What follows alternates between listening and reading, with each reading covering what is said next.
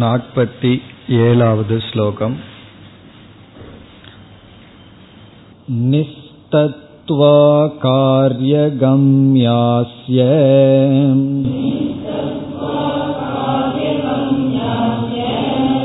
शक्तिर्मायाग्निशक्तिवते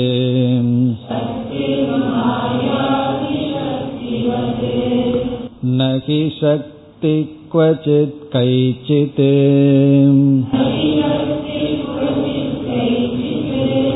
बुध्यते कार्यतः पुरा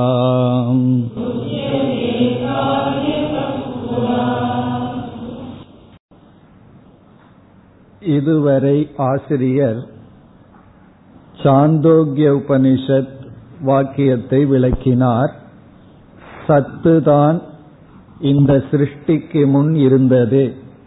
சதேவ சௌமிய இதமக்ர ஆசி அந்த சத்துதான் துவம் என்ற மகா வாக்கியம் வருகின்ற இடம். அதை விளக்கி இந்த நாற்பத்தி ஏழில் ஆரம்பித்து ஐம்பத்தி எட்டாவது ஸ்லோகம் வரை மாயா என்ற தத்துவத்தை விளக்குகின்றார். பிரம்மத்தை புரிந்து கொள்வது எவ்வளவு கடினமோ அவ்வளவு கடினம் மாயையை பற்றி புரிந்து கொள்வது. சிலர் கூறுவார்கள் பிரம்மத்தை விட மாயையை புரிஞ்சுக்கிறது தான் கஷ்டம்னு சொல்வார்கள். காரணம் என்னவென்றால் பிரம்மன் அதை பற்றி ஏற்கனவே எந்த முடிவையும் நாம் எடுக்கவில்லை. ஆனால் இந்த உலகம் சத்தியம் சத்தியம் என்று நம்பிக்கொண்டே இருக்கின்றோம். அந்த உலகத்தை வெறும் தோற்றம் மாயா என்று புரிந்து கொள்ள வேண்டும். ஆகவே அந்த மாயையை பற்றிய விளக்கத்தை நாம் சென்ற வகுப்பில் ஆரம்பித்தோம். அதில் இந்த ஸ்லோகத்தில் மூன்று லட்சணங்கள் கொடுத்தார். ஒன்று நிஸ்தத்துவா. நிஸ்தத்துவம் என்பது இங்கு மாயை கொடுத்த முதல் லட்சணம். நிஸ்தத்துவம் என்பதற்கு பொருள் பார்த்தோம். அசாரம். சாரமற்றது. மித்தியா. பிறகு இரண்டாவது காரியகம்யா என்ற கருத்து. காரியகம்யா என்றால் காரியத்திலிருந்து யூகிக்க கூடியது விளைவிலிருந்து யூகிக்க கூடியது எதுவோ அது மாயா. ஒரு விளைவை நாம் பார்த்து இந்த விளைவினால் இது இருந்தால்தான் இந்த விளைவை நாம் விளக்க முடியும் என்று விளைவிலிருந்து யூகிக்க கூடியது மூன்றாவது சக்தி என்ற சொல்லை அறிமுகப்படுத்தினார். மாயா என்பது பிரம்மத்தினுடைய சக்தி பிரம்ம சக்தி. பிரம்மாஸ்ரயா என்று நாம் பார்த்ததை இங்கு பிரம்ம சக்தி. இதில் நிஸ்தத்துவா என்ற விளக்கத்தை பிறகு அடுத்த ஸ்லோகத்திலிருந்து கூறுவார். இந்த சக்தியை விளக்குகின்றார். இந்த சக்தி என்ற சொல்லை எடுத்துக்கொண்டு மாயையை நமக்கு விளக்க முயற்சி செய்கின்றார். அதைத்தான் நாம் ஆரம்பித்தோம். பிறகு இதே ஸ்லோகத்தில் இரண்டாவது வரியில் காரியகம்யா என்பதும் விளக்கப்படுகின்றது. அதில் ஸ்லோகத்திற்குள் சென்றால் நிஸ்தத்வா காரியகம்யா அஸ்ய சக்திகி மாயா. மாயா என்பது நிஸ்தத்துவா அது மாயையினுடைய முதல் லட்சணம். Maya is equal to nistattva பிறகு இந்த மாயைக்கு இரண்டாவது லட்சணம் இரண்டாவது விளக்கம் காரிய கம்யா காரியத்திலிருந்து யூகிக்க கூடியது இந்த மாயை காரண ரூபமானது எது காரியத்தின் துணை கொண்டு அறியப்படுகிறதோ அது மாயா. மூன்றாவது அஸ்ய சக்திகி அஸ்ய என்றால் பிரம்மணக அல்லது சதக. இங்கு சத் எந்த ஒரு தத்துவம் அறிமுகப்படுத்தப்பட்டதோ அந்த சத்தினுடைய சக்திகி சத்திடத்தில் இருக்கின்ற சக்தி தான் மாயை. பிறகு ஒரு உதாகரணம் கொடுக்கின்றார் அந்த சக்தி என்ற கருத்தை விளக்குவதற்கு. அதுவரை நாம் சென்ற வகுப்பில் பார்த்தோம். அதுதான் அக்னி சக்திவது. அக்னியினுடைய சக்தியை போல. அதைத்தான் நாம் இப்பொழுது பார்க்க வேண்டும். இந்த சக்தி என்பது அது வெளிப்பட்டால்தான் அது இருக்கின்றது என்று நமக்கு தெரியும். நம்ம போன வகுப்புல பார்த்த உதாரணம் ஒருவருடைய வாயை பார்க்கின்றோம் பார்த்த உடனே அவர் பாடுவாரா இல்லையான்னு சொல்ல முடியுமோ என்றால் முடியாது.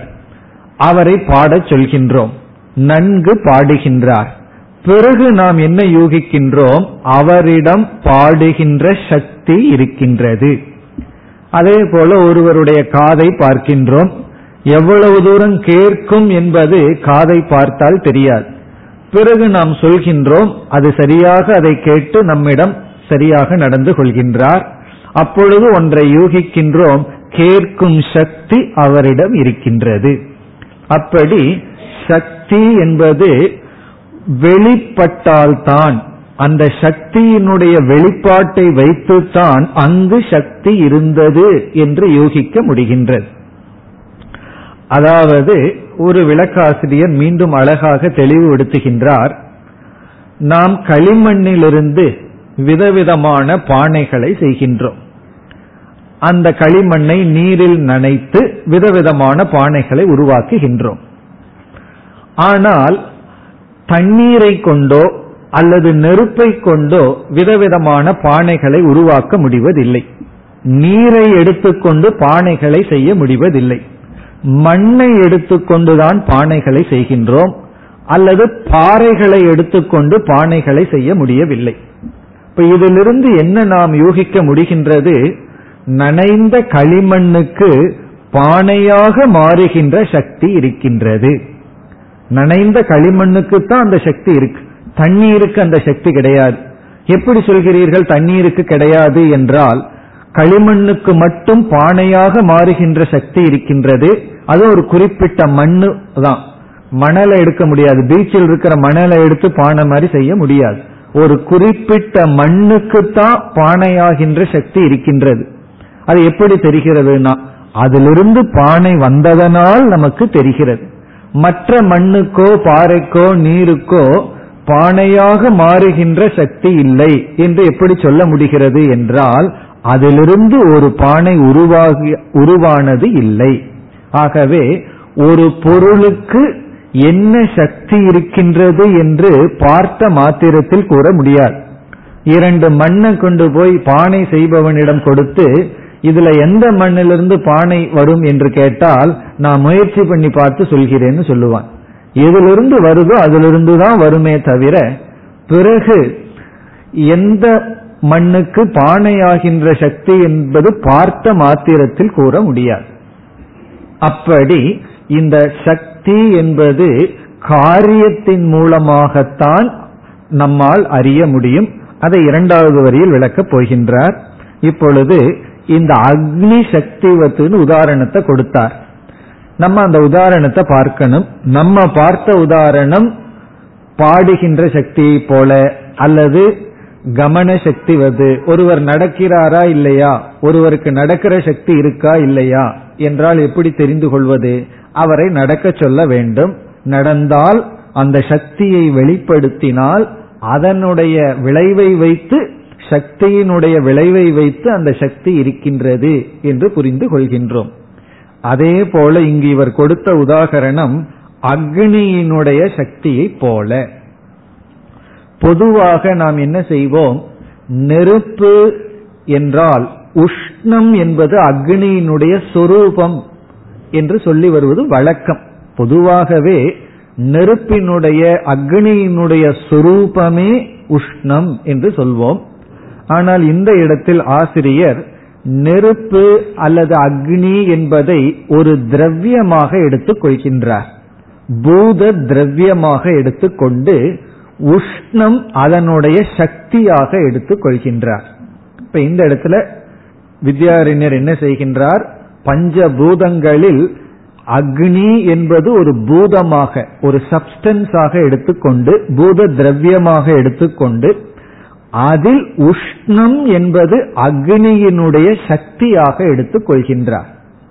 பல சமயங்களில் நாம் அந்த மாதிரி எடுத்துக்க மாட்டோம். பொதுவாகவே நெருப்புன்னு சொன்னாவே உஷ்ணம்ங்கிறத ஒரு சொரூபமாக திரவியமாகவே பேசி பல உதாரணங்கள் கொடுத்திருக்கின்றோம். அதனால இந்த இடத்துல அந்த குழப்பம் வரலாம். அதனால வேறொரு இடத்துல இதே இதற்கு விளக்கம் கொடுக்கும் பொழுது நெருப்பினுடைய இனியொரு தன்மையை சக்தியை எடுத்துக் கொள்கிறார்கள். அதை வந்து ஸ்போடகம் என்று சொல்வது.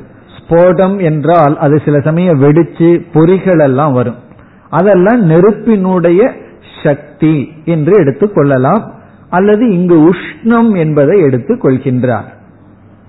அப்பொழுது இப்ப நம்ம எப்படி பார்க்கணும்? நம்முடைய கை இருக்கு அல்லது கால்கள் இருக்கின்றது.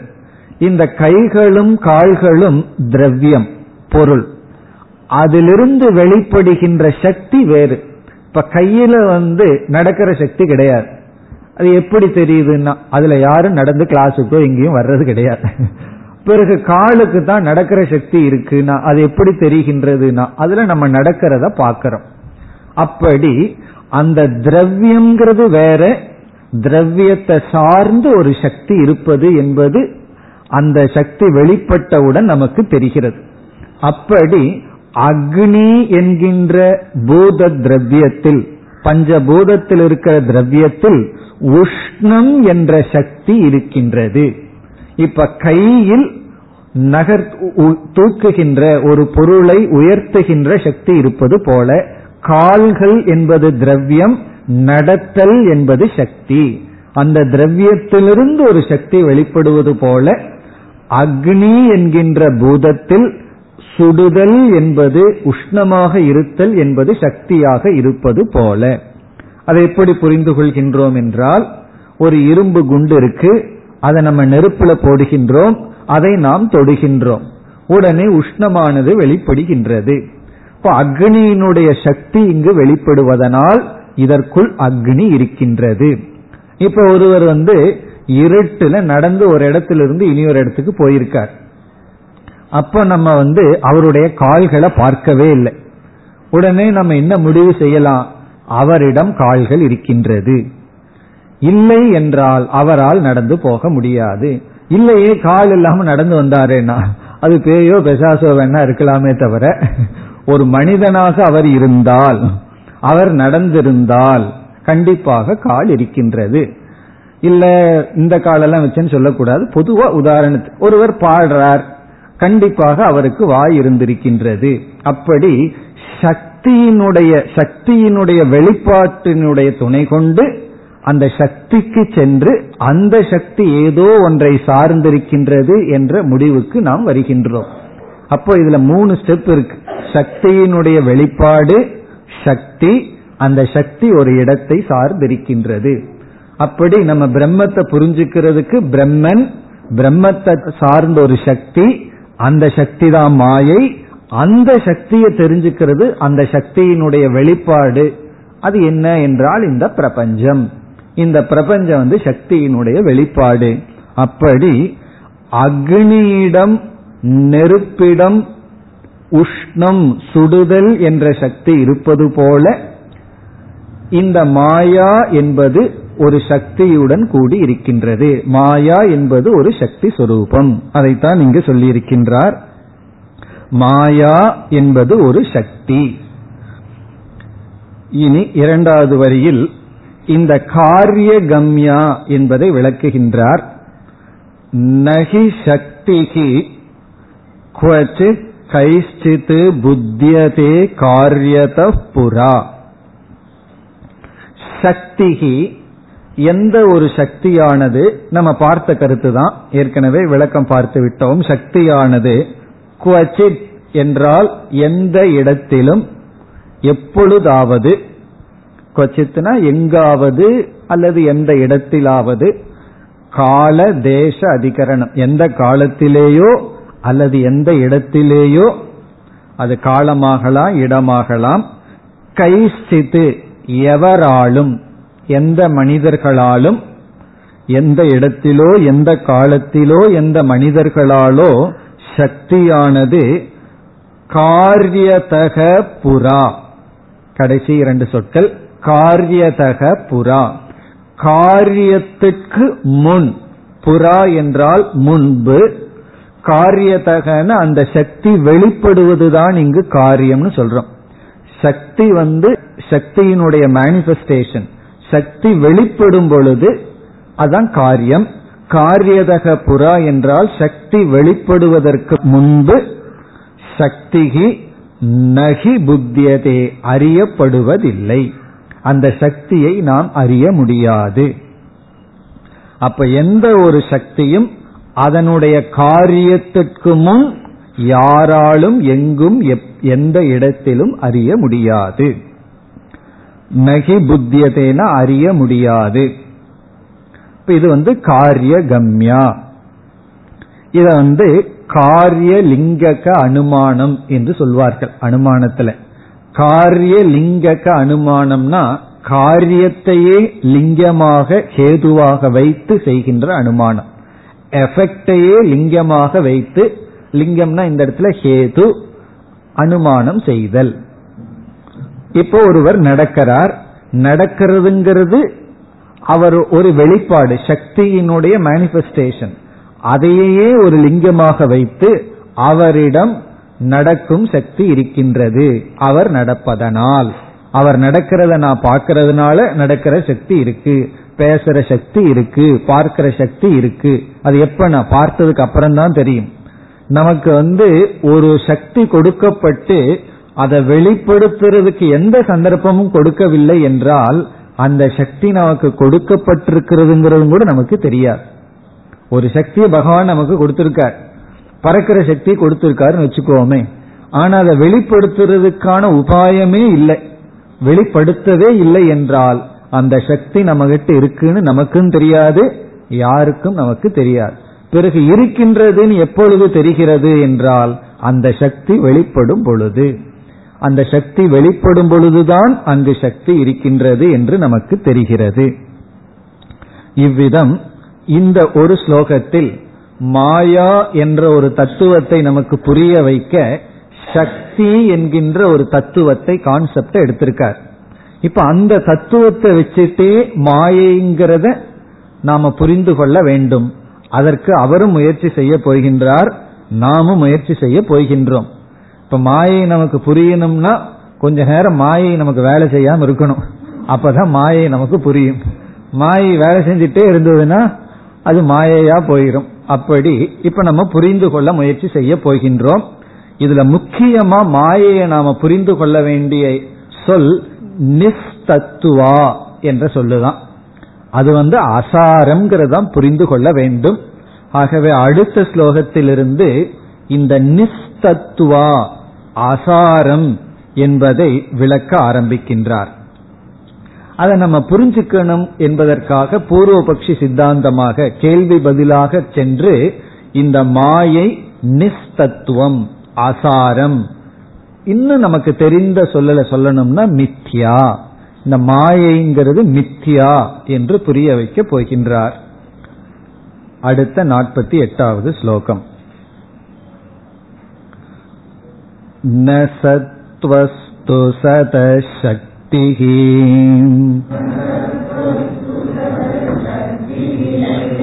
न हि वन्ने स्वशक्तिताम्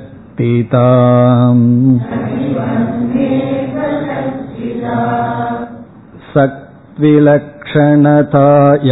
तु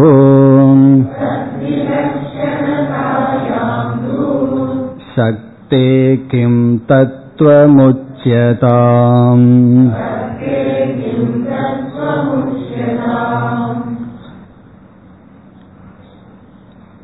இனி வருகின்ற ஸ்லோகங்களில் மாயா நிஸ்ஸாரா நிஸ்தத்துவா என்பதை விளக்கப் போகின்றார் ஏற்கனவே முதலில் அறிமுகப்படுத்திய சொல் நிஸ்தத்வா தத்துவமற்றது சாரமற்றது உண்மையற்றது மித்தியா என்று விளக்கப் போகின்றார். ரொம்ப நாள் வேதாந்தம் படித்தாலும் கூட திடீர்னு ஒரு சந்தேகம் நமக்கு வரும். மாயாவுக்கும் மித்யாவுக்கும் என்ன வித்தியாசம்? என்ன வேறுபாடு? எவ்வளவு தூரம் வேதாந்தம் புரிஞ்சிருக்கிறோம்ங்கிறதுக்கு இந்த ரெண்டு கேள்வி சரியான பதில் சொன்னா புரிஞ்சிருக்குன்னு அர்த்தம். அதாவது மாயா என்ற சொல்லுக்கும் மித்தியா என்ற சொல்லுக்கும் என்ன வேற்றுமை? என்றால் மித்தியா என்ற சொல் ஒரு தத்துவம் அல்லது ஒரு பொருளினுடைய இருத்தலினுடைய தன்மையை குறிப்பது. அது வந்து ஒரு பொருளினுடைய இருத்தல் என்பதனுடைய அதனுடைய ஸ்டேட்டஸ் ஆஃப் எக்ஸிஸ்டன்ஸ் மித்தியாங்கிறது ஒரு ஆப்ஜெக்டினுடைய ஸ்டேட்டஸ் ஆஃப் எக்ஸிஸ்டன்ஸ் சொல்லுது. அதனுடைய இருத்தல் எப்படிப்பட்ட தன்மை உடையது? அதை சொல்றது மித்தியா. அதாவது மித்தியா என்பது இருத்தலை பற்றிய ஒரு தத்துவம். அது எப்படிப்பட்டதாக இருக்கின்றது என்று சொல்வதுதான் மித்தியாங்கிற சொல் காட்டுகின்றது. அது எப்படிப்பட்ட தன்மையுடன் இருக்கின்றது என்பதை விளக்குவதுதான் மித்தியா. மாயா என்ற சொல் ஒரு விதமான விளக்க முடியாத சக்தியை குறிப்பது. மாயாங்கிறது ஒரு திரவியம். அதுக்கு ஒரு உதாரணம் சொன்னோம்னா நமக்கு நன்கு புரிந்துவிடும். அதை முதல்ல புரிந்துக்குவோம். மாயைங்கிறது எதை குறிக்குது? மித்தியாங்கிறது எதை குறிக்குதுன்னு புரிந்து கொண்டால் பிறகு மாயை நமக்கு புரிந்து விடும் உதாரணத்துக்கு சென்றால் கயிறு இருக்கு. அதுல நம்ம பாம்பை பார்க்கிறோம். இதுதான். இது நமக்கு தெரிஞ்ச உதாரணம். இதில் இந்த பாம்பு இருக்கின்றதல்லவா? அந்த பாம்பு வந்து ஒரு பொருள் போல் இருக்கின்றது. அந்த பாம்ப மாயைன்னு சொல்றோம். அந்த அந்த பாம்புக்கே அதுக்கே ஒரு இருத்தல் இருக்கு. அது ஒரு விதமான இருத்தலுடன் இருக்கு. பிறகு அந்த பாம்பினுடைய ஸ்டேட்டஸ மித்தியான்னு சொல்றோம். கயிறு இருக்கு. அது வந்து அதிஷ்டானம். அந்த கயிற்றினுடைய ஸ்டேட்டஸ வந்து சத்தியம் அப்படின்னு சொல்றோம். கயிற்றினுடைய இருத்தல் தன்மையை வந்து சத்தியம். மூணு காலத்திலும் இருப்பது. பாம்பினுடைய ஸ்டேட்டஸ வந்து மித்தியா அப்படின்னு சொல்றோம். அந்த பாம்ப மாயைன்னு சொல்றோம். மாயா சர்ப்பம். மாயா சர்ப்பம்னு என்ன? அந்த பாம்பே மாயையினால் ஆனது. ஒரு விதமான திரவியத்தினால் ஆனது. அதை அது எப்படி சொல்றதுன்னு சொல்ல முடியாதுன்னு சொல்லுவோம். அதுதான் மித்தியாங்கிறது. அப்போ மித்தியாங்கிறது ஒரு பொருளினுடைய எக்ஸிஸ்டன்ஸ் இருத்தலினுடைய தன்மையை குறிக்கின்ற சொல். அப்ப மாயை என்ற ஒரு தத்துவம் சாஸ்திரத்துல பேசப்பட்டுள்ளது. பிரம்மன் ஒரு தத்துவம் பேசப்பட்டுள்ளது. ஜெகத்னு ஒரு தத்துவம் சாஸ்திரத்துல பேசப்பட்டுள்ளது. இதுதான மூணு தான் இருக்கு. பிரம்மன் மாயா ஜெகத். இதுல வந்து பிரம்மன்கிற தத்துவத்தினுடைய ஸ்டேட்டஸ் இருத்தல வந்து சத்தியம். சத் மூன்று காலத்திலும் இருப்பதுன்னு சொல்றோம். இந்த மாயையையும் மாயையிலிருந்து வெளிப்பட்ட இந்த பிரபஞ்சத்தினுடைய ஸ்டேட்டஸையும் மித்தியா என்று சொல்கின்றோம். இந்த பிரபஞ்சம்ங்கிறது மாயையிலிருந்து வெளிப்பட்ட ஒரு சக்தி. இந்த மாயைங்கிறது இருக்குன்னு எப்படி சொல்கிறீர்கள்னா அதான் காரிய கம்யான்னு சொல்றோம். இப்படி ஒரு காரியம் வந்திருக்குன்னு சொன்னா அதுக்கு ஒரு சக்தி வேணும். அந்த சக்தி தான் மாயை அப்படின்னு சொல்றோம். அந்த சக்தியான மாயையும் அதிலிருந்து வெளியான இந்த பிரபஞ்சத்தையும் மித்தியா என்று நாம் சொல்கின்றோம். இப்ப நம்ம எதைய மித்தியான்னு சொல்றோமோ அந்த மாயையத்தான் இப்பொழுது விசாரம் செய்து வருகின்றோம். நாம ஏதோ ஒரு பொருளை எடுத்துட்டு மித்தியான்னு சொல்றோம். மித்தியான்னு சொல்றதுக்கு ஒரு விஷயம் வேணும் அல்லவா? அந்த விஷயம்தான் மாயை. இப்ப இன்னும் புரிஞ்சுக்கணும்னா மித்தியாங்கிற ஒரு கான்செப்டுக்கு விஷயமா இருக்கிறது மாயை. சத்தியம்ங்கிற ஒரு தத்துவத்திற்கு கான்செப்டுக்கு விஷயமா இருக்கிறது பொருளாக இருக்கிறது பிரம்மன். பரமாத்மா அல்லது பிரம்ம தத்துவம். இப்ப வந்து இந்த மாயையை பற்றிய விசாரம். அது மாயை எப்படிப்பட்டதுன்னு விசாரம் பண்ணிட்டு வந்தா மித்தியான்னு நமக்கு கிடைக்கிறது. அதுதான் மாயையினுடைய சுரூபமாகவே தன்மையாகவே சொல்லப்படுகிறது. அதைத்தான் இப்பொழுது விளக்கப் போகின்றார். இந்த மாயை எப்படிப்பட்ட தன்மையுடன் இருக்கின்றது அப்படின்னு ஒருவர் ஒரு கேள்வி கேட்கிறார். அல்லது நமக்குள்ளேயே அந்த கேள்வி வருது. சும்மா எப்பொழுது பார்த்தாலும் மாயை மாயைன்னு சொல்கிறீர்களே. அந்த மாயை எப்படிப்பட்ட தன்மையுடன் இருக்கின்றது அப்படின்னு ஒரு பூர்வபக்ஷி நம்ம கிட்ட கேட்கிறான் அதுதான் இங்க வர்ற பூர்வபக்ஷம். மாயை மாயின்னு ஒன்னு சொல்லிட்டு இருக்கே அது ஏதோ சக்தின்னு சொல்ற காரிய கம்யான்னு சொல்ற அது எப்படிப்பட்ட தன்மையுடன் இருக்கின்றது? இதுதான் அவனுடைய கேள்வி. மாயா எப்படிப்பட்ட தன்மையுடன் இருக்கின்றது?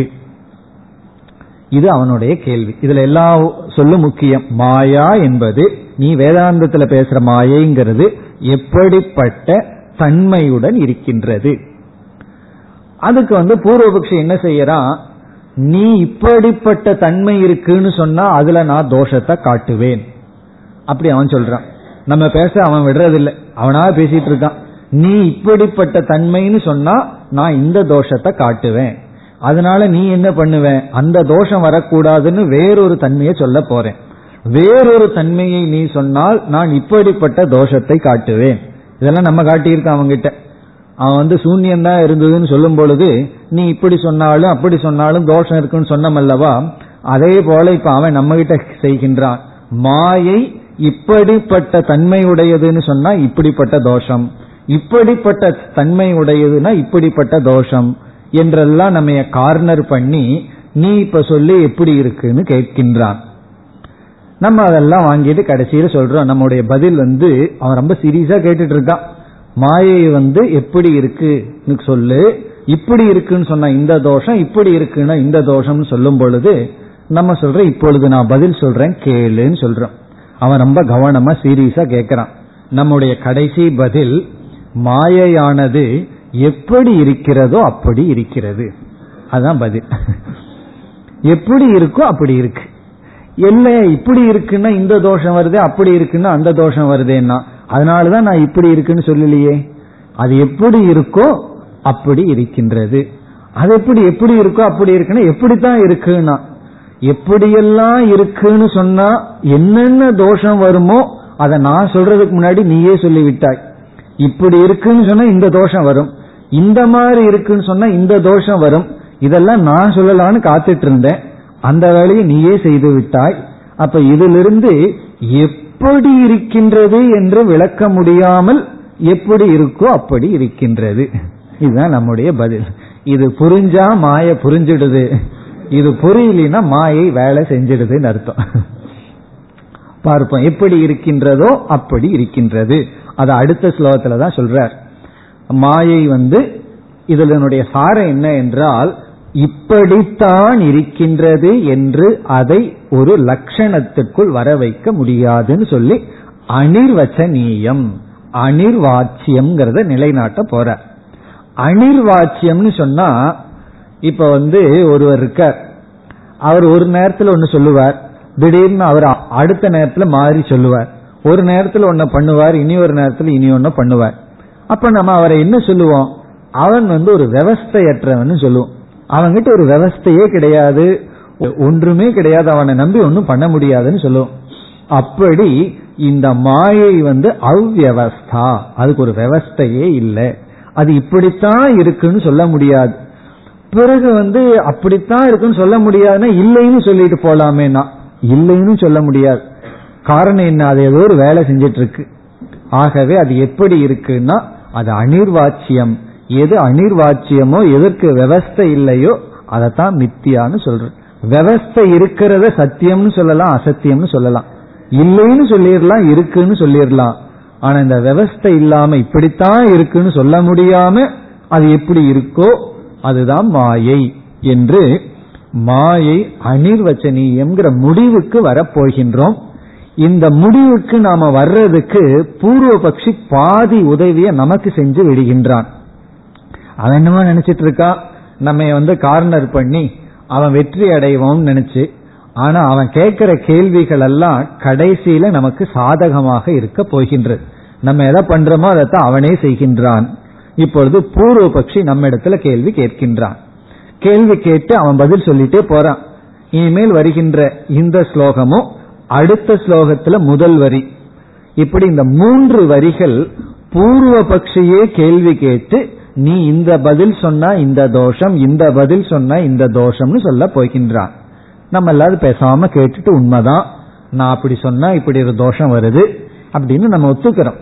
பிறகு கடைசியில பிறகு உன்னால சொல்லவே முடியாதுங்கும் போது நீ வந்து எனக்கு பாதி தூரம் உதவி செய்து விட்டாய் சொல்ல முடியாதுன்னு நான் இப்பொழுது சொல்கின்றேன்.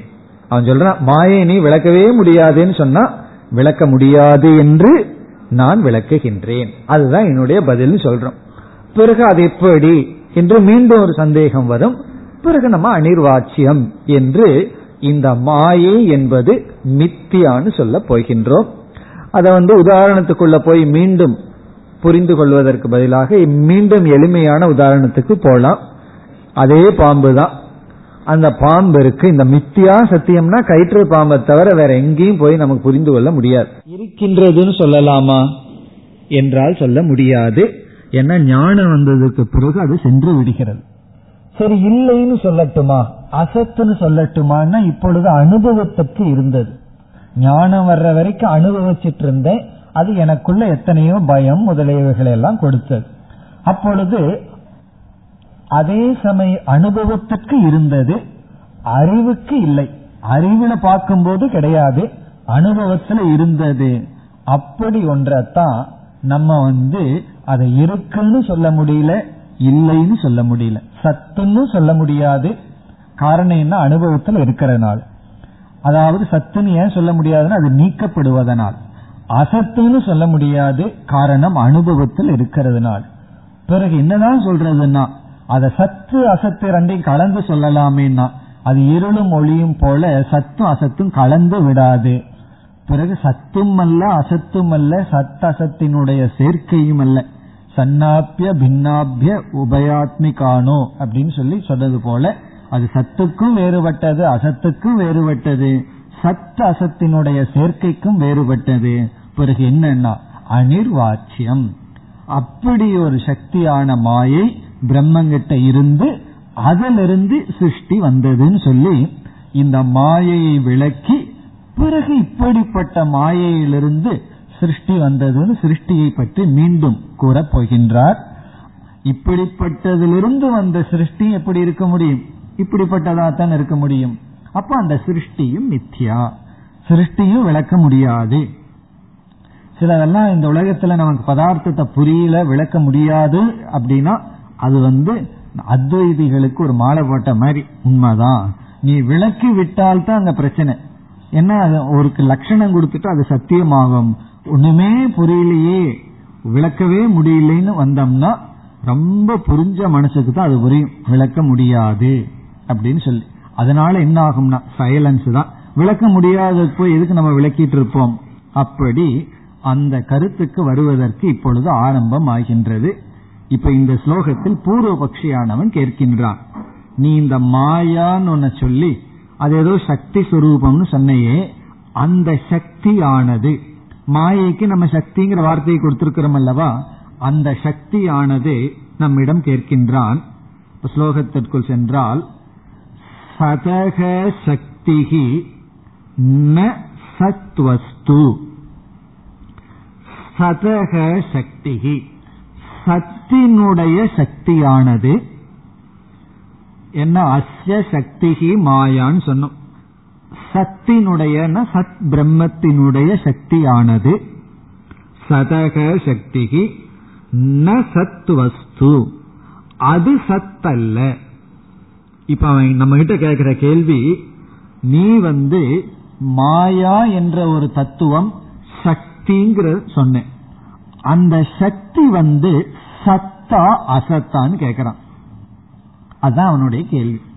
இந்த சக்தி என்பது சத் சுரூபமா அசத் சுரூபமா மாயையை வந்து நம்ம சக்தின்னு சொல்லியிருக்கோம். அது எப்படி சொன்னோம்? அந்த சத்தினுடைய மாயை சத்தினுடைய சக்தின்னு சொன்னோம். அந்த சத்ஸ்வரூபத்தினுடைய சக்தி வந்து மாயைன்னு சொல்லிட்டோம். இப்ப அவன் கேக்குறான் அந்த சத்ஸ்வரூபத்தினுடைய சக்தியானது சத்தா அசத்தான்னு கேட்கிறான் இப்ப வந்து நம்ம சத்துன்னு பதில் சொன்னால் சத்தினுடைய சக்தி சத் அப்படின்னு பதில் சொன்னா அதுல தோஷம் வருது. ஆத்மாசிரிய தோஷம்னு சொல்லுவோம். சத்தினுடைய சக்தி சத் எப்படி என்று சொல்ல முடியும்? என்ன யாருடைய சக்தின்னு சொல்லல சத் பிரம்மத்தினுடைய சக்தி வந்து சத்தா அசத்தா. இவன் இவன் சொல்றா சத்தாக இருக்க முடியாது. அது எப்படி என்றால் அதுவே அதுக்கு சக்தியாக இருக்க முடியாது. இப்ப இந்த கையினுடைய சக்தி உயர்த்துதல் காலினுடைய சக்தி நடத்தல் வாக்கினுடைய சக்தி பேசுதல். பிறகு சக்தி வேறு சக்தி உடையவன் வேறு. ரெண்டும் வேறு தான் அதற்கே அதுவாக இருக்க முடியாது. இப்ப என்னுடைய தலை மீது நான் ஏறி அமர முடியாது. காரணம் என்ன? நான் என்னுடைய தலையில அமர முடியாது. அது வேறு. என்னுடையதுன்னு சொன்னாவே வேறாகின்றது. பிரம்மனுடைய சக்தின்னு சொல்லும் பொழுதே அந்த சக்தி பிரம்மன். அதுல ஏதோ ஒரு வேற்றுமை இருக்க வேண்டும். இப்ப பிரம்மன் சத்துன்னு சொன்னா சக்தியும் சத்ஸ்வரூபம் சொல்ல முடியாது. காரணம் என்னன்னா அதற்கு அதுவே சக்தியாக இருக்க முடியாது. அதுதான் முதல் வரியினுடைய சாரம். அவன் என்ன சொல்றான் சதக சக்திகி ந சத்வஸ்து. சத்தினுடைய சக்தியானது சத்தாக இருக்க முடியாது. ஆத்மாசிரிய தோஷம் சொல்ற அதுக்கு அதுவேவாக இருத்தல்ங்கிறது வந்துடும் அந்த தோஷத்தை எல்லாம் நம்ம பார்த்திருக்கோம் ஒரு காலத்துல. பல தோஷங்களை பார்த்தோம். ஆத்மாசிரியம் அந்யோன்யாசிரியம் சக்கரக்கம் எல்லாம் படிச்சிருக்கோம். அப்படி சத் சத்தினுடைய சக்தி சத்தாக இருக்க முடியாது. வன்னேகே ஸ்வசக்திதா. நெருப்புக்கு நெருப்பே சக்தியாக இருக்க முடியாது. உஷ்ணம் வேணா சக்தியா இருக்கலாமே தவிர ஸ்போடனம் அது சக்தியா இருக்கலாமே தவிர நெருப்புக்கு நெருப்பே சக்தியாக இருக்க முடியாது. அக்னிங்கிற திரவியத்துக்கு அக்னிங்கிற திரவியமே சக்தியாக இருக்க முடியாது. கையினுடைய சக்தி கையாக இருக்க முடியாது. கையினுடைய சக்தி உயர்த்துதல் தாழ்த்துதல் எடுத்தல் இதெல்லாம். காலினுடைய சக்தி காலா இருக்க முடியாது. காலினுடைய சக்தி நடக்கிற சக்தி ஓடுற சக்தி அதெல்லாம். அப்படி நெருப்பினுடைய சக்தி உஷ்ணமா இருக்கலாம் அதல்லது ஸ்போடனமா இருக்கலாம் பிரகாசமா இருக்கலாம். நெருப்பு திரவியமாகவே இருக்க முடியாதோ அதுபோல சத்தினுடைய சக்தின்னு சொல்லும் பொழுதே சத்தினுடைய சக்தி சத்தல்ல. அப்படி என்றால் வேறு என்னதான் என்று நம்மிடம் கேட்கின்றான் சத் விலக்ஷண தாயாம். இப்பொழுது சத்துக்கு விலட்சணம் என்றால் அவன் என்ன முதல் வரையில சொல்லிட்டான்? சக்தியை சத்துன்னு சொல்ல முடியாது. என்ன இந்த சக்தியே சத்தினுடைய சக்தின்னு சொல்கிறீர்கள் அதனால சத்துன்னு சொல்ல முடியாது. அப்படி என்றால் சத்து விலக்ஷணாயாம் தூ இந்த சக்தியானது சத்துக்கு வேறாக இருந்தால் நம்ம கிட்ட கேக்குறான் சக்தேகே சத் விலக்ஷணாயாம் சக்தேகே கிம் தத்துவம் உச்சியதாம். பூர்வபக்ஷி சித்தாந்தியை பார்த்து கேட்கிறான் நீ சொல்லு உச்சியதாம் துவயா உச்சியதாம் சித்தாந்தினா சித்தாந்தியான நீ அத்வைதியாக இருக்கின்ற நீ உன்னால் பதில் சொல்லப்படட்டும் சக்தேகே கிம் தத்துவம் சக்தியினுடைய தத்துவம் என்ன? நீ வந்து சக்தியினுடைய தத்துவம் சத்துன்னு சொல்ல முடியாது. அப்படி என்றால் சத்துக்கு வேறாக இருக்கிறது என்றால் அதனுடைய தத்துவம் என்ன என்று நீ சொல்வாயாக என்று நம்ம கிட்ட கேட்கிறான்.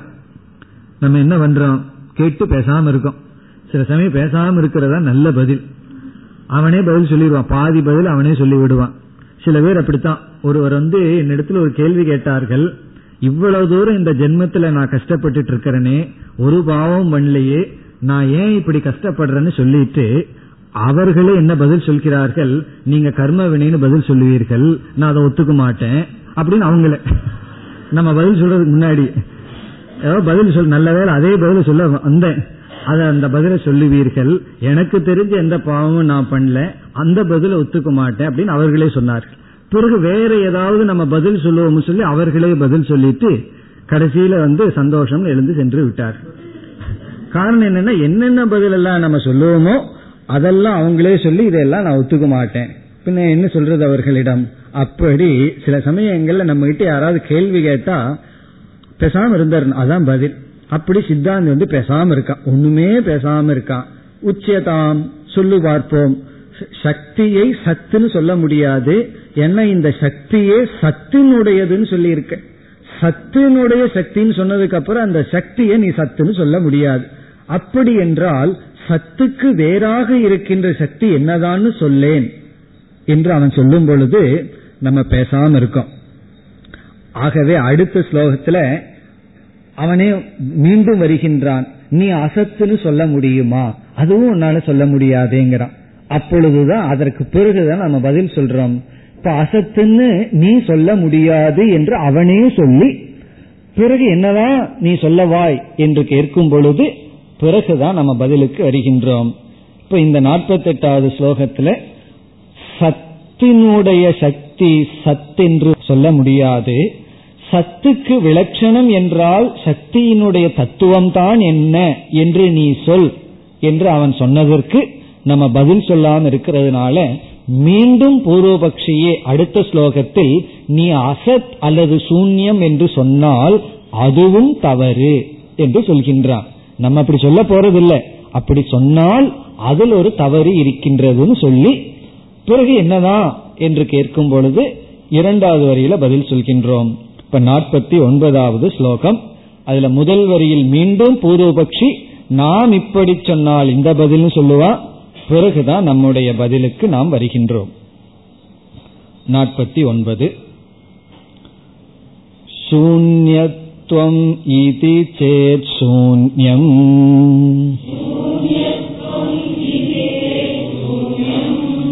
माया कार्यमिति ऋतम्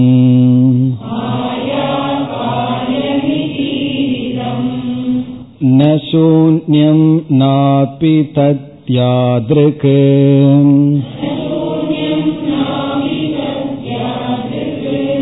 तादृक् तत्त्वमिहेष्यताम्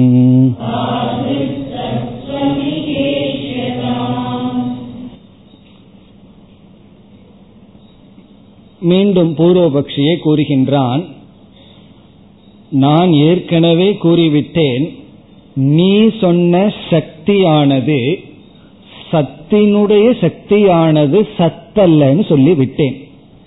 அப்படி என்றால் சத்தல்ல என்றால் அசத்துதானே என்று நீ சொல்ல தோன்றும். அப்படி நீ சொன்னால் அப்படியும் நீ சொல்ல முடியாது. அதை சொல்கின்றான் சூன்யத்துவம் இது சேத். இதுவும் பூர்வபக்ஷி சூன்யத்துவம் என்று நீ சொன்னால் அசத் அல்லது சூன்யம் என்று நீ சொன்னால் அதையும் நான் ஏற்றுக்கொள்ள மாட்டேன். காரணம் நீ ஏற்கனவே என்னிடத்தில் என்ன சொல்லி இருக்கின்றாய்? அதாவது முப்பத்தி நான்காவது ஸ்லோகத்தில் இந்த இரண்டாவது அத்தியாயத்துல முப்பத்தி நான்காவது ஸ்லோகத்துல நீ என்ன சொல்லி இருக்கின்றாய்? இந்த சூன்யம்ங்கிறதும் மாயா காரியம் மாயையினுடைய விளைவுதான் சொல்லி இருக்கின்றாய். இந்த நாம ரூபம் சூன்யம் என்று நீ சொன்னால் ததாச்சே ஜீவியதாம் சிரம்னு சொல்லி என்ன நீ வாழ்த்தி இருக்கின்றாய். அப்படி இந்த சூன்யத்தையும் நீ ஏற்றுக்கொள்ளவில்லை. பின்னாடி போய் நீ முப்பத்தி நாலாவது ஸ்லோகத்துல பார்த்தா தெரியும். அங்கு நம்ம பதில் சொல்லியிருக்கோம். சூன்யம்ங்கிறதும் இந்த மாயையினுடைய வேலை தான் நீ சூன்யம் சூன்யம் சொல்லிட்டு இருக்கையே அதுவும் மாயா காரியம். இந்த நாம ரூபம்ங்கிறது மாயையினுடைய காரியம். இந்த மாயையினுடைய காரியம் இந்த உலகம் நாம ரூபம் இந்த பூர்வபக்ஷி அந்த இடத்துல என்ன சொன்னா இந்த நாம ரூபத்தை நான் சூன்யம்னு சொன்னேன்னா நான் சந்தோஷமா ஏத்துக்கிறேன்னு சொன்னோம் ஏன்னா அது மாயையினுடைய காரியம் அது பொய் தான் அப்படின்னு ஏற்றுக்கொள்கிறோம்னு சொன்னோம்.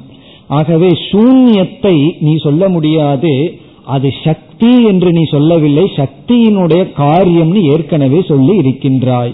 ஆகவே நீ சூன்யம் என்றும் சொல்ல முடியாது. சூன்யம் மாயா காரியம் இது ஈரிதம். ஈரிதம்னா உன்னால் சொல்லப்பட்டது. எங்கன்னா முப்பத்தி நான்காவது ஸ்லோகத்துல சொல்லப்பட்டது. என்ன? சூன்யம் மாயா காரியம். இந்த சூன்யம் மாயையினுடைய காரியம் சக்தியினுடைய காரியம் என்று நீ சொன்னாய். நான் சொன்னதை நீ அந்த இடத்துல அக்செப்ட் பண்ணிட்டேன்னு அர்த்தம். அவன் என்ன சொன்னா நாம ரூபம்ங்கிறது அசத்தாக இருக்கட்டுமே மித்தியாவா இருக்கட்டுமே சூன்யமா இருக்கட்டுமே நாம ரூபத்தை சூன்யம் என்று நான் சொல்கிறேன்னு நீ சொன்னால் நாங்க ஏற்றுக்கொள்கிறோம்னு சொல்லிட்டோம். இந்த நாம ரூபம்ங்கிறது சக்தியினுடைய காரியம். இப்ப நாம எதை ஏத்துட்டோம்? சூன்யம் நாம ரூபம் சூன்யம்ங்கிறத ஒத்துட்டோம். இந்த நாம ரூபம் சூன்யம்ங்கிறது இந்த நாம ரூபம் மாயையினுடைய சக்தியினுடைய காரியம். இப்ப சக்தியினுடைய காரியம் சூன்யம்னு சொன்னா சக்திய சூன்யம்னு சொல்லக்கூடாது. ஆகவே சக்தியினுடைய காரியத்தை சூன்யம்னு நீ எடுத்துட்டதுனால சக்திய நீ சூன்யம்னு சொல்ல முடியாது அசத்துன்னு சொல்ல முடியாது. இதனுடைய சாரம் என்ன? நீ மாயைய அல்லது சக்திய சத்துன்னு சொல்ல முடியாது அசத்துன்னு சொல்ல முடியாது. என்ற நிலைக்கு பூர்வபக்ஷி வந்துள்ளான். இதெல்லாம் அவன் செய்யாட்டியே நம்மளும் செய்வோம். இந்த பூர்வபக்ஷி இந்த வேலை பண்ணாட்டியுமே நம்ம பண்ற வேலை தான் அவன் அதை பண்ணி பிறகு நம்ம இடத்துல கேட்கின்றான் நீ சக்தின்னு அறிமுகப்படுத்திய சத் தத்துவம் அது சத்தும் அல்ல அல்லது சூன்யம் அல்லது அசத்தும் அல்ல. அப்படி என்றால் அதனுடைய தத்துவம் தான் என்ன? ந சூன்யம் நாபி சது இரண்டாவது வரியில் இந்த சக்தியானது ந சூன்யம். சூன்யம்னா இந்த இடத்துல அசத். அது அசத்தும் அல்ல. ந அபி சத்து அது வந்து சத்தும் அல்ல. இந்த சூன்யம்ங்கிறது அசத்தும் அல்ல அல்லது சத்தும் அல்ல. இனி நம்முடைய பதில் யாதிருக்கு தாதிருக் தத்துவம் இக இஷ்யதாம். யாதிருக்குனா அது எப்படி இருக்கோ தாதிருக்கு அது அப்படி இருக்கின்றது என்று இக இஷ்யதாம். இங்கு உன்னால் ஏற்றுக்கொள்ளப்படட்டும். இப்ப இந்த இடத்துல இகன மாயா தத்துவ விஷயே சக்தி தத்துவ விஷயே. சக்தியினுடைய தத்துவத்தில் யாதிருக்கு எப்படி இருக்கோ தாதிருக்கு அப்படி இருப்பதாக இஷ்யதாம். உன்னால் ஏற்றுக்கொள்ளப்படட்டும். ஒரு பக்தர் வந்து பகவானை வழிபடும் போது சொன்னார் யாதிருக்கோசி தாதிருக்காய நமகன்னு சொல்லி. நீ எப்படி இருக்கன்னு எனக்கு தெரியல. ஆனால் நீ எப்படி இருக்கிறியோ அப்படி இருக்கிற உனக்கு நமஸ்காரம்னு ஒரு பூவை போட்டார் அப்படி பகவானுடைய சுரூபம் தெரியல. எப்படி இருக்கியோ அப்படி இருக்கிற உனக்கு. இப்படி இருக்குன்னு தெரிஞ்சா இப்படி உனக்குன்னு நமக்கு சொல்லலாம். அதாவது சிவாகே நமகன்னு சொல்லியோ தட்சிணாமூர்த்தினே நமகன்னு சொல்லி ஏதாவது இப்படி இருக்கேன்னு தெரிஞ்சுட்டா அந்த பேரை சொல்லி ஒரு நமக போடலாம். நீ எப்படி இருக்கேன்னு தெரியல எப்படி இருக்கிறியோ அப்படி இருக்கிற உனக்கு ஒரு நமஸ்காரம் சொல்றது போல. இங்க வந்து மாயைக்கு நம்ம சொல்றோம் அது எப்படி இருக்கோ அது அப்படி இருக்கு. இப்படி இருக்குன்னு நீ சொன்னா இந்த தோஷம் இப்படி இருக்குன்னு சொன்னா இந்த தோஷம்னா அதனாலதான் எப்படி இருக்கோ அப்படி இருக்குன்னு சொல்லிடுறோம் இப்படி இருக்குன்னு நாங்கள் சொல்வதில்லை. நாங்க சொன்னா தானே தோஷம் வரும். பூர்வபக்ஷி சொல்லிட்டான் சத்துன்னு சொன்னாலும் தோஷம் வரும் அசத்துன்னு சொன்னாலும் தோஷம் வந்து விடும். பிறகு எப்படித்தான் இருக்கோ அப்படி இருக்கு. பிறகு எப்படி இருக்கின்றதோ அப்படி இருக்கிறதுனா இன்னும் புரியவே இல்லையேன்னா அதுதான் மாயைன்னு அர்த்தம். புரியவில்லைன்னு சொன்னா வியாபகாரிகத்துல இப்படி இருக்கு அப்படி இருக்குன்னு நம்ம பேசிக்கலாமே தவிர சற்று சிந்தித்து பார்த்தால் அது வந்து நிச்சயமாக இப்படித்தான் இருக்குன்னு சொல்ல முடியாது. அதே சமயத்துல இல்லைன்னு சொல்ல முடியாது. அது எப்படி இருக்கோ அப்படி இருக்கின்றது. இது நீங்களாக கற்பனை பண்ணி சொல்கிறீர்களா? எப்படி இருக்கோ அப்படி இருக்குன்னு சொன்னா அதுல அர்த்தமே இல்லையே. இப்படி யார் சொல்கிறார்கள்? எப்படி இருக்கோ அப்படி இருக்கு. அல்லது எந்த விதத்திலும் அது விளக்க முடியாதுன்னு யார் சொல்கிறார்கள்? நீங்கள் சொன்னால் உங்களுடைய புத்தியில இருக்கிற தோஷத்தினாலே எடுத்துக்கொள்ளலாம் நமக்கு ஒண்ணு புரியலன்னு சொன்னா நம்ம சொல்லிடலாம் அல்லவா? எப்படி இருக்கோ அப்படி இருக்குன்னு சொல்லி. அப்போ உன்னுடைய புத்திக்கு எட்டவில்லை. உன்னுடைய புத்திக்கு புரியவில்லைன்னு நீங்கள் இப்படி சொல்கிறீர்களா? என்ற கேள்வி வரும்பொழுது இங்கு வித்யாரண்யர் சொல்றார் என்னுடைய புத்தியில் இருக்கிற குறையினால சொல்லவில்லை உபனிஷத் மாயையினுடைய தன்மையை இப்படி சொல்கிறது. வேதமே மாயை இப்படிப்பட்ட தன்மையானதுன்னு சொல்கிறது. அதனால நான் சொல்கின்றேன் உப்ப என்னுடைய புத்திக்கு எட்டாதனால இந்த சீச்சி இந்த பழம் புளிக்குங்கிறது போல என்னுடைய அறிவுக்கு எட்லிங்கிறதுனால இதை நான் வந்து எப்படி இருக்கோ அப்படி இருக்குன்னு சொல்லவில்லை. இது உபனிஷத் வாக்கிய வேத மந்திரத்துல சொல்லப்பட்ட கருத்துன்னு சொல்லி இந்த கருத்துக்கு பிரமாணத்தை அடுத்த ஸ்லோகத்தில் கொடுக்க போகின்றார். அப்ப இதுல இரண்டாவது வரியில தான் நம்ம பதில் வருகின்றது. யாத்ருக் தாதிருக் தத்துவம். யாதிருக்னா எப்படி இருக்கோ தாத்ருக் அப்படி இருப்பதாக இக இங்கு இஷ்யதாம். உன்னால் ஏற்றுக்கொள்ளப்படட்டும். இப்ப பூர்வபக்ஷி வந்து நம்மிடத்தில் இது எப்படி சத்துன்னு சொல்ல முடியாது இந்த சக்தியை சத்துன்னு சொல்ல முடியாது. ஏன்னா இந்த சக்தியே சத்தினுடைய சக்தி. இது அசத்துன்னு சொல்ல முடியாது. ஏன்னா அசத்துங்கிறது நித்திய அசத்து என்று சொல்ல முடியாது. அதுக்கு பல காரணம் சொல்லலாம். ஒன்று அது அசத்துனா மீண்டும் அசூன்யவாதம் வந்துடும் இல்லாதது இருந்ததுங்கிற மாதிரி எல்லாம் வந்துடும் அது அசத்துன்னு சொல்ல முடியாது. அப்படி சூன்யம்னா அது மாயையினுடைய விளைவுன்னு நம்ம சொல்லி இருக்கோம் ஏற்றுக்கொண்டுள்ளோம். அப்படி என்றால் சத்தும் அல்ல அசத்தும் அல்ல சத்து அசத்தினுடைய சேர்க்கையும் அல்ல பிறகு விளக்க முடியாதபடி இருக்கின்றது. அதைத்தான் மித்தியாவாக இருக்கின்றது. இப்ப கடைசியா மித்தியாவாக இருக்கின்றதுங்கிறது நம்முடைய பதில். பிறகு யாதிருக் தாதிருக் இஷ்யதாங்கிறதுக்கு வேதத்திலிருந்து பிரமாணத்தை இப்பொழுது கொடுக்கின்றார். ஐம்பதாவது ஸ்லோகத்தில் வேத பிரமாணம் ரிக் சங்கீதையிலிருந்து இங்கு எடுத்து கொடுக்கின்றார். அங்கு வந்து இந்த மாயை சத்துமல்ல அசத்துமல்ல என்று இவ்விதம் கூறப்பட்டிருக்கின்றது. இப்ப அடுத்த ஸ்லோகமானது மாயா அனிர்வச்சனீயம் அல்லது மித்தியா என்பதற்கு பிரமாணம்.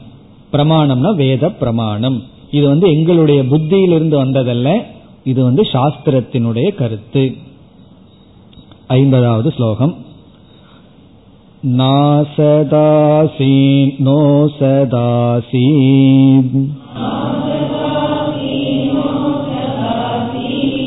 तदानीं किं त्वभूत्तमः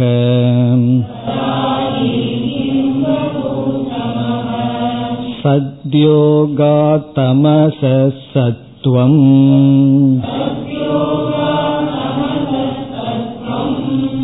நஸ்வதன்னிஷேதனாத்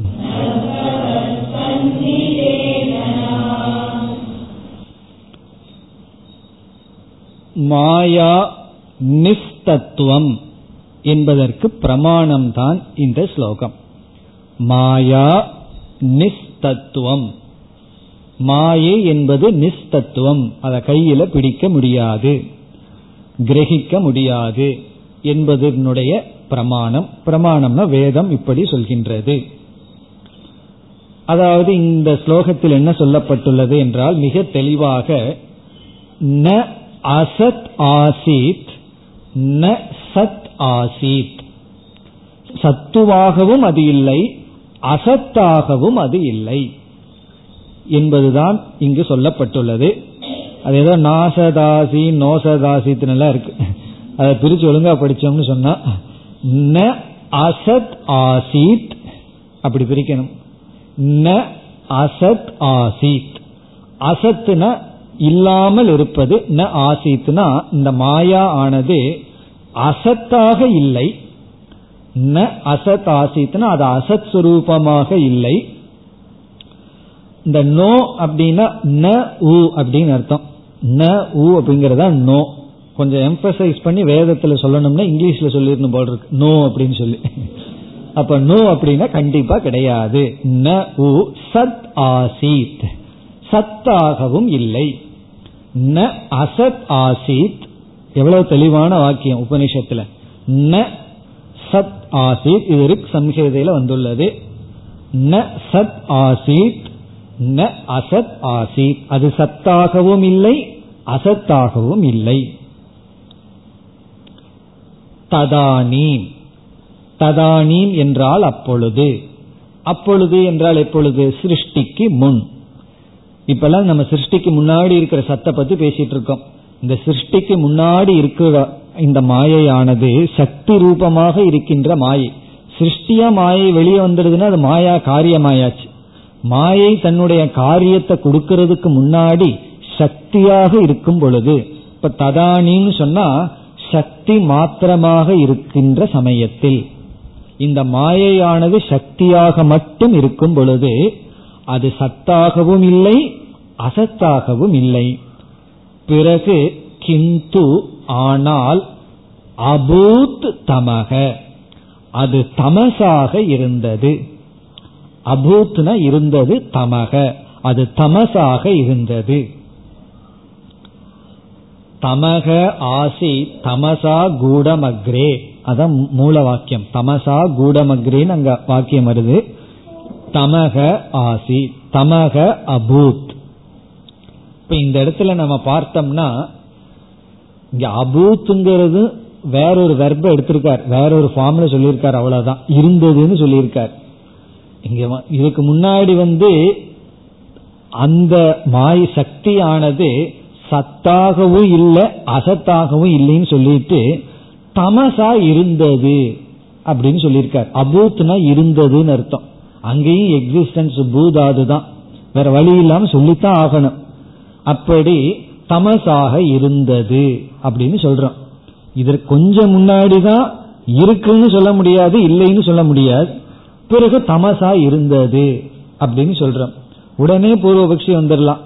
நீ இப்பதான் சத்துமா இல்ல அசத்துமா இல்ல பிறகு தமசா இருந்ததுன்னு சொல்றையே என்று அவன் கேட்கலாம். அதற்கு ஒரு பதில் மிக அழகாக இரண்டாவது வரியில சொல்றார். இப்ப இந்த இரண்டாவது வரியில வந்து நமக்கு ஒரு பெரிய சந்தேகம் வந்தா அதற்கு நிவர்த்தி அல்லது பிரயோஜ அந்த சந்தேகத்தை நீக்குகின்றார். சந்தேகம் எப்போ வரும்னா இந்த அபூத்துங்கிறது புரிந்தால். அபூத்துனா இருந்ததுன்னு மறுபடியும் நம்ம அறியாம சொல்லிட்டோம். காரணம் என்னன்னா இந்த சூன்யவாதி அவனை அறியாம இருக்குன்னு தானே சொல்றான். சூன்யம் ஆசித்துன்னு சொல்றானே. சூன்யம் இருந்தது சூன்யம் இருந்ததுன்னு சொல்றானே. அதே போல அந்த இருக்கிறதுங்கிறத விடவே முடியாது. அந்த இருந்ததுங்கிறத நம்ம விட்டுட்டு ஒண்ணுமே பண்ண முடியாது. காரணம் விட்டுட்டு ஏதாவது பண்றேன்னு நீ இருக்கணும். ஏதாவது பண்றது. அப்போ நம்ம இருந்ததுங்கிறத விட முடியல நம்மனாலையும் கூட. பிறகு அது எப்படி வந்து இருந்ததுன்னு சொல்கின்றாய். நீதான் இந்த சக்தி இருந்ததுன்னு சொல்ல முடியல இருக்குன்னு சொல்ல முடியல இல்லைன்னு சொல்ல முடியலன்னு சொல்லிட்டு அது தமசாக இருந்ததுன்னா சக்தியாக இருந்ததுன்னு சொன்னா இந்த இடத்துல தமகன சக்தின்னு அர்த்தம். சக்தியாக இருந்ததுன்னு எப்படி சொல்கிறாய்னா அந்த பிரம்மனுடைய இருத்தலை எடுத்து கொண்டதனால் அப்படின்னு சொல்றோம். கடன் வாங்கிய இருத்தல்னு சொல்ல போகின்றார். பிரம்மத்திடமிருந்து இருத்தலை கடன் வாங்கியதனால இங்க இருத்தல் தெரிகின்றது. சதாபாசம்னு சொல்றோம். இந்த சிதாபாசம் சொல்லுவோமே அதே போல இது சதாபாசம். சதாபாசம்னா சக்தினுடைய ஆபாசம். இந்த இருத்தல் வந்து இங்கு தெரிகிறது. கயிற்றினுடைய இருத்தல்ங்கிற தன்மை பாம்புக்கு வந்துள்ளது. அதனாலதான் பாம்பு தெரிந்தது. எனக்கு வந்து அஜான காலத்துல பாம்பு இருந்தது. அங்க எப்படி இருத்தல் சொல்ல முடியுமேனா அது கயிற்றிடம் இருந்து அந்த இருத்தல் வாங்கப்பட்டது. அதத்தான் சொன்னார் இந்த தமக அபூத் ஆசித்துங்கிற இடத்துல இருக்கிற ஆசைத்து வந்து பிரம்மத்தை சார்ந்ததுன்னு சொல்ல போகின்றார். அது இரண்டாவது வரியில் வருகின்றது. அடுத்த வகுப்பில் பார்ப்போம்.